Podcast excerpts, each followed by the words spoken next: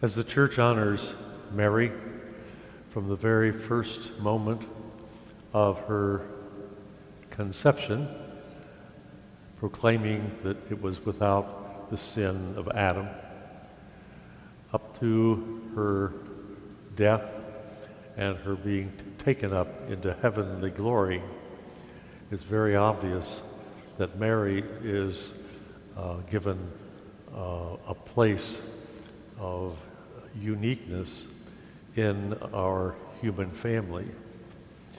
There's a term for her, uh, her reverence. We have uh, what we give to God alone called latria, adoration.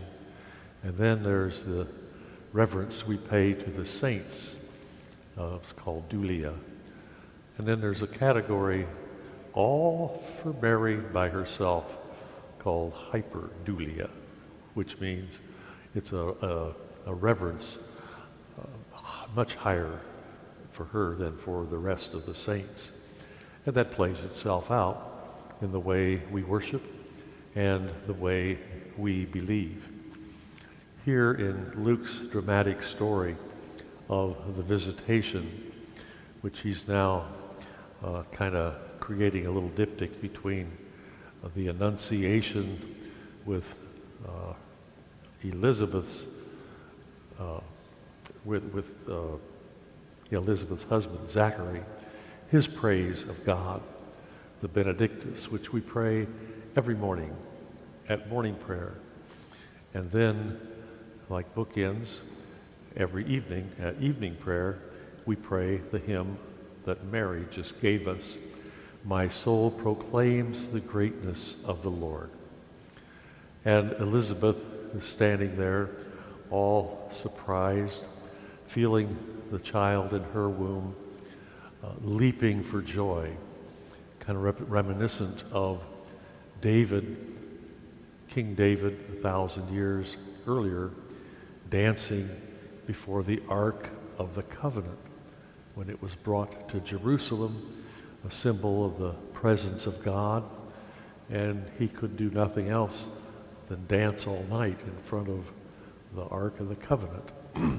now Elizabeth is proclaiming that her unborn son, John, is dancing in front of Mary, the new Ark of the Covenant, with her unborn child awaiting the birth of the Messiah. So we have these beautiful stories uh, surrounding the life of Mary and setting her much, much apart from all of the other saints in this diocese alone. If you went through and counted all the parishes that are named St. Mary's, or some derivative of that name, like Our Lady of Mount Carmel, Our Lady of Grace, on and on, Our Lady of Guadalupe. It's a very, it's a very high percentage of just parishes that have adopted Mary as a patron saint.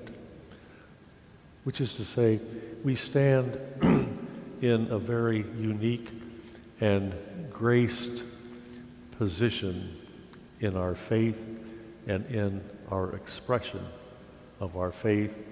And we see Mary as having a very critical role as the mother of the Messiah.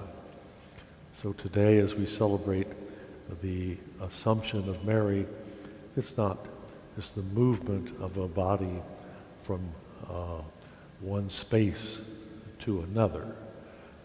No, it's a proclamation of the unique role she plays in the history of salvation, giving us her assent. Yes, I will be the mother. Uh, yes, uh, I, I do consent. Let it be done to me. So with her fiat, that little one word, in Latin at least, let it be done, that sets in motion the whole history of salvation moving in an entirely different direction. Just with her fiat.